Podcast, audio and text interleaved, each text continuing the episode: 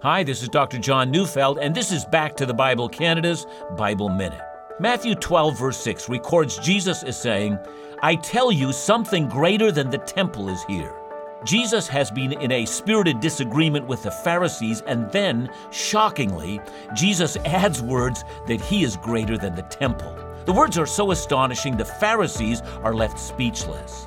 Now, at the time of Jesus, by every description that we have, the temple was an utterly marvelous structure. But the temple was also the place where sacrifices were offered, symbolizing the forgiveness of sins. And furthermore, it contained the Holy of Holies, which symbolized the presence of God. Don't you know that Jesus does all of those things better than the temple? He offers us a pathway to forgiveness, and He gives us the presence of God.